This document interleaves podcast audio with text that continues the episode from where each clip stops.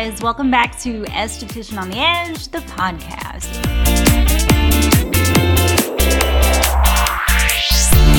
It has been so damn long. I think October, right? Yeah, life. As I always say, life, it got in the way. Uh, but it is good to be back. Please excuse me. I got a new microphone, so I'm still trying to kind of figure it out. It's fancy schmancy. Someone gifted it to me. How fun.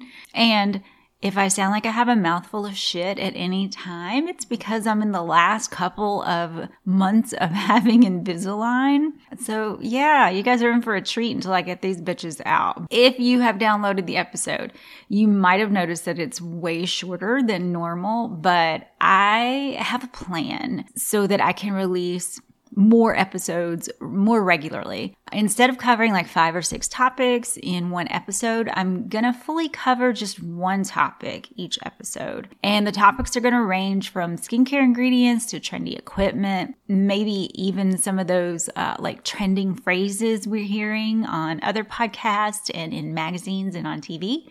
Anything that you might need to know basically to feel confident and have a really nice comfort level while you are in your treatment room. Those are the things that I want to talk about. If you have any requests that you want covered, please, please let me know.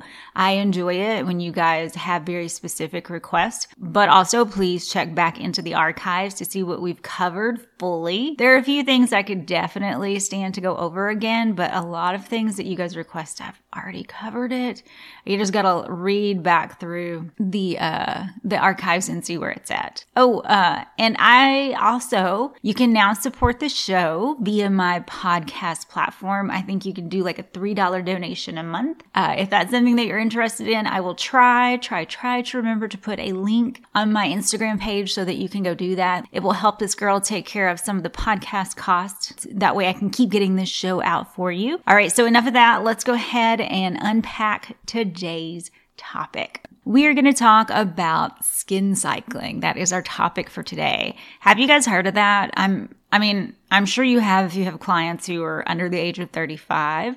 It has become this really super trendy thing on TikTok. Now, the term skin cycling might be new to you, but it was created by Dr. Whitney. It's either Bow or Bow. I think it's Bow. She does state, in all honesty, that skin cycling isn't anything new and that derms have been doing this for years. But that specific term, skin cycling, it helps patients understand the concept of of what they are being asked to do a little bit better. So she's kind of coined that term. So what does skin cycling actually look like? Basically, you are working off of a four day rotation. Now, during the day, you're going to do everything that you normally do. Literally, nothing changes for your daytime routine. But at night, this is when you cycle. So, this is what it looks like all four days. On night one, you'd wash your face with a non active cleanser. So, nothing that's exfoliating, nothing that has any kind of acids in it, just a nice regular cleanser. Then you are going to use an exfoliate. Doesn't matter what kind, just some kind of exfoliate. And then you're going to hydrate and then nighty night. Night one is finished. Now let's move into night two. On night two, you're again going to wash your face with that same non-active cleanser. And instead of exfoliating this night, you are going to use a retin product. And then you're going to hydrate. And then it's nighty night on to bed you go. On night three and night four, these are considered recovery days for your skin. Now, these are days that you're going to use to kind of rebuild back your barrier or anything that you might have broken down during the two previous active nights of your cycle. So on those two nights, on nights three and four, you're going to apply ingredients that focus on hydration and moisture exclusively. That's it. Uh, then on day five, that cycle starts all over again. So you'll go back to night one where you're doing an exfoliate. Night two is going to be your retin. And then night three and night four are going to be your recovery days where you're going to focus again on hydration. And then the whole thing will start over again. Dr. Bowe swears by cycling and says that you will see results in as little as two cycles or eight days. Now, I, I don't know about y'all but I have been trying to get my clients to use this approach for a long time. You know, you always want your clients to walk before they run, but some of them want to immediately dive into like a seven day retin program, which is so ridiculous. Like, I don't, I don't know. I, I feel like my clients fall into one of two camps that like one of them is the only time that they wash their face in is in the shower and it's usually with shower gel or they want to use 15 steps and all but three of those steps are exfoliating I, I don't know. I, I attract crazy clients, I guess. Yeah. But anyway, I guess all you got to do is give common sense skincare a trendy name and a hashtag and everyone's going to jump on board. And I'm okay with that. But in all seriousness, skin cycling, it works. It 100% works. And it is a really, really great way to introduce your client to more active ingredients. Like it's a way to put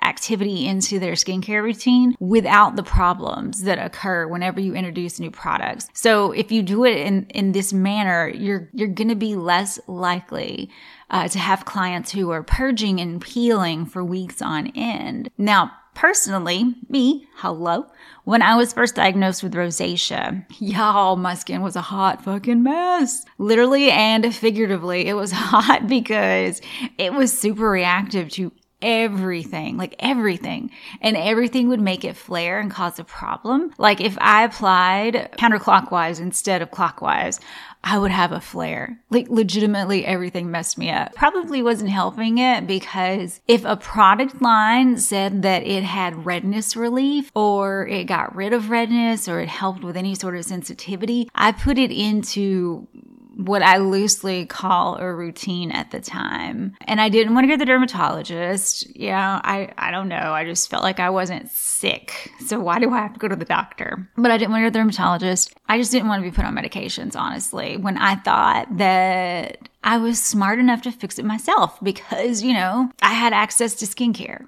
I didn't know. I didn't know. I didn't have a clue. After I actually gave in, went to the dermatologist and got my diagnosis, the dermatologist, of course, told me I was doing way too much, told me I had rosacea, acne rosacea at that, and that I needed to basically throw my products away and keep it stupid simple until told otherwise. Stupid Simple at the time was just a cleanser, my topical medication. I was also on a low dose antibiotic, basic moisturizer, and sunscreen, which I had not been wearing up until that time. Or no, I can't even say that I kind of wore it. I did not wear it at all. Within probably a month, my skin looked a lot better. And then at two months, definitely saw changes. But like everyone obsessed with skincare. I could not live without switching things up, right? And after like, I don't know, it's probably two months of two or three months of decent skin that wasn't constantly irritated. I thought my skin looked kind of dull and that I needed to do some exfoliation. But I had learned my lesson and I also decided that I wasn't going to do what I normally do and go balls to the walls with it, that I was going to ease myself into it. So I made myself do one night of exfoliation. And then I gradually introduced more products back into my skincare routine, as well as upping the days of exfoliation or the days of using this anti aging product. And gradually, I introduced more products back into my skincare routine that made my skincare loving heart happy. And I also found a happy balance that did not leave me flaky or flared constantly. And that is basically the purpose of skin cycling. It like legitimately it is. It's to allow the skin to recover to acclimate and to thrive in your routine. Now this also gives you the client or even you the esthetician an opportunity to sit with your products for a while. You know what i mean? You are going to find out very quickly how well each of your products is actually working on your skin. Like is that exfoliation really what i need? Or is that $185 moisturizer worth what i'm paying or is it actually the serum that is doing the heavy lifting and keeping you moisturized? I always, always advocate for slow introduction of products into my clients' routines, even the ones that are skincare savvy. Told you guys numerous times that I abjectly refuse to let a client purchase more than two products at a time. This is why, because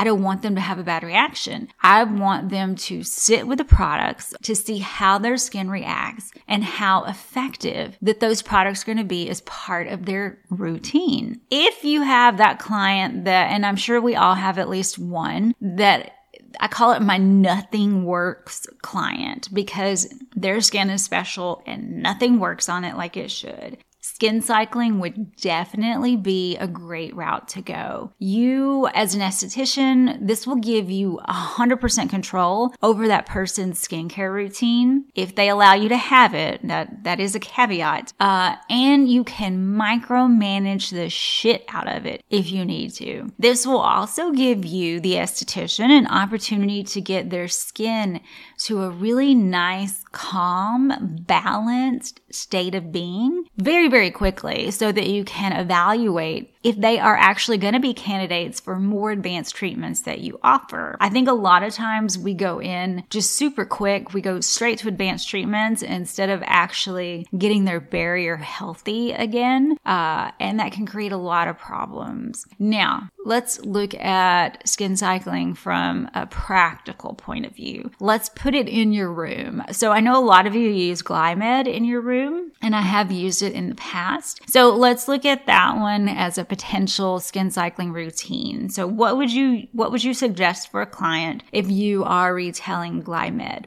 So the first night you would be using the Gentle Cleanser, which I believe, if I remember correctly, is actually called Gentle Cleanser.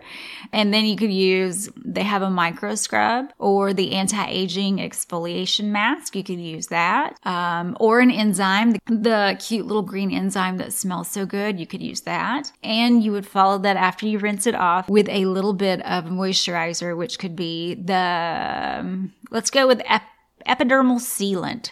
That's an unfortunate name, isn't it? But that would be your first night. So gentle cleanser, micro scrub, epidermal sealant. Second night, you're going to gentle cleanse. You're going to do a retin. So let's say we would do retinol restart. And then we're going to stick with our moisturizer that is epidermal sealant. And then on your third and your fourth nights of your cycle, gentle cleanser. Let's do a stem cell power serum. And once again, we will moisturize with epidermal sealant. And then on day five, your four day cycle starts again. So we're going to start over with exfoliation. In a single week, a week of plus a day. No, no, no, no, I'm wrong. It's actually a week. In a week, you have done your exfoliation twice, You've used your retin product twice. And this is what we typically recommend anyway to people that are getting into skincare or people who are switching lines or they have maybe a more reactive or sensitive skincare type, or even for those clients who just have a hard time following a routine. This is so simple that anyone can do it. Now, during the day, you just want to make sure that your client is not murdering their skin to make up for what they're not doing at night. So you still want to guide them during the you know, cleanse, apply your vitamin C, or apply a nice hydrating serum, a niacinamide, something, and then a moisturizer and an SPF, and that is it. We don't need them exfoliating the holy fuck out of their face every single day during the day. Okay. So you do want to make sure that you have some control, some knowledge of what their daytime routine actually is. And, and, that, my friends, that is skin cycling. So yeah, if a client brings it up to you now, you know, you, you do have an understanding of it. I mean, honestly, you had an understanding of it before. You just probably didn't know that society has rebranded common sense skincare into the name skin cycling. now you know. Okay, on to our Pam of the week. Our Pam of the week comes to us from a pissed off anonymous waxer. And she says, I just had the most awful client. She came in for a brow wax and tint, and like all of us, I kind of checked her brows out at the front when I went to get her. She did not have a lot of hairs that I could see, but even if they have like baby hairs up there, I can usually give them a nice shape. Brows are kind of my favorite thing. I handed her a mirror and asked what she saw for her brows at this appointment. And she said, well, I want them full and dark. But then she tells me she wants a much higher arch She wants a tapered tail and she wants the beginning of her brow to be a lot less messy looking. And she placed her finger underneath to show me that she wanted some of that taken off. Basically, she told me the exact opposite of what she told me as we were walking back.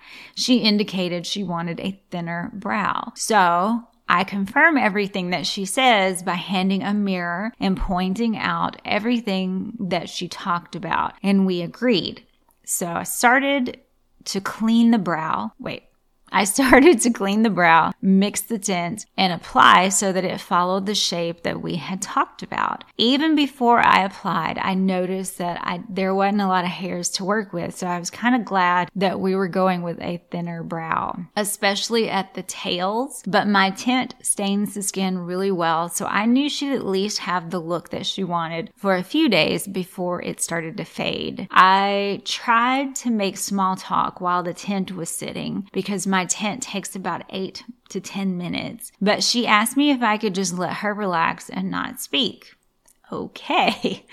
I then removed the tint. I mapped her brows for the wax. I trimmed and I tweezed anything that was left over. And I honestly can't believe how nice they look since she didn't have a lot for me to work with. I handed her the mirror, expecting honestly for her to gush over how much better that they look. And she hands it back to me almost immediately and says they are too dark and too thin. But she expected it because my own brows were too dark and too thin for my face. Damn. Um, hold on, hold on. I legitimately didn't know what to say and was trying to process when she stands up and walks out the door. The front desk said she paid without complaint, but holy shit, I let this three brow hair having bitch insult me right to my face, and I am still trying to wrap my brain around the whole incident. Okay, that is all. I'm going to go drink myself into more confusion. Damn. She was brutal. I'm sure your brows are good, girl. I'm sure they are. Positive because she was a Pam. Okay, that is all the time that I have for today. See you guys next month, hopefully. Thank you all for listening. And as always, wishing you all a Pam free week. See you next show.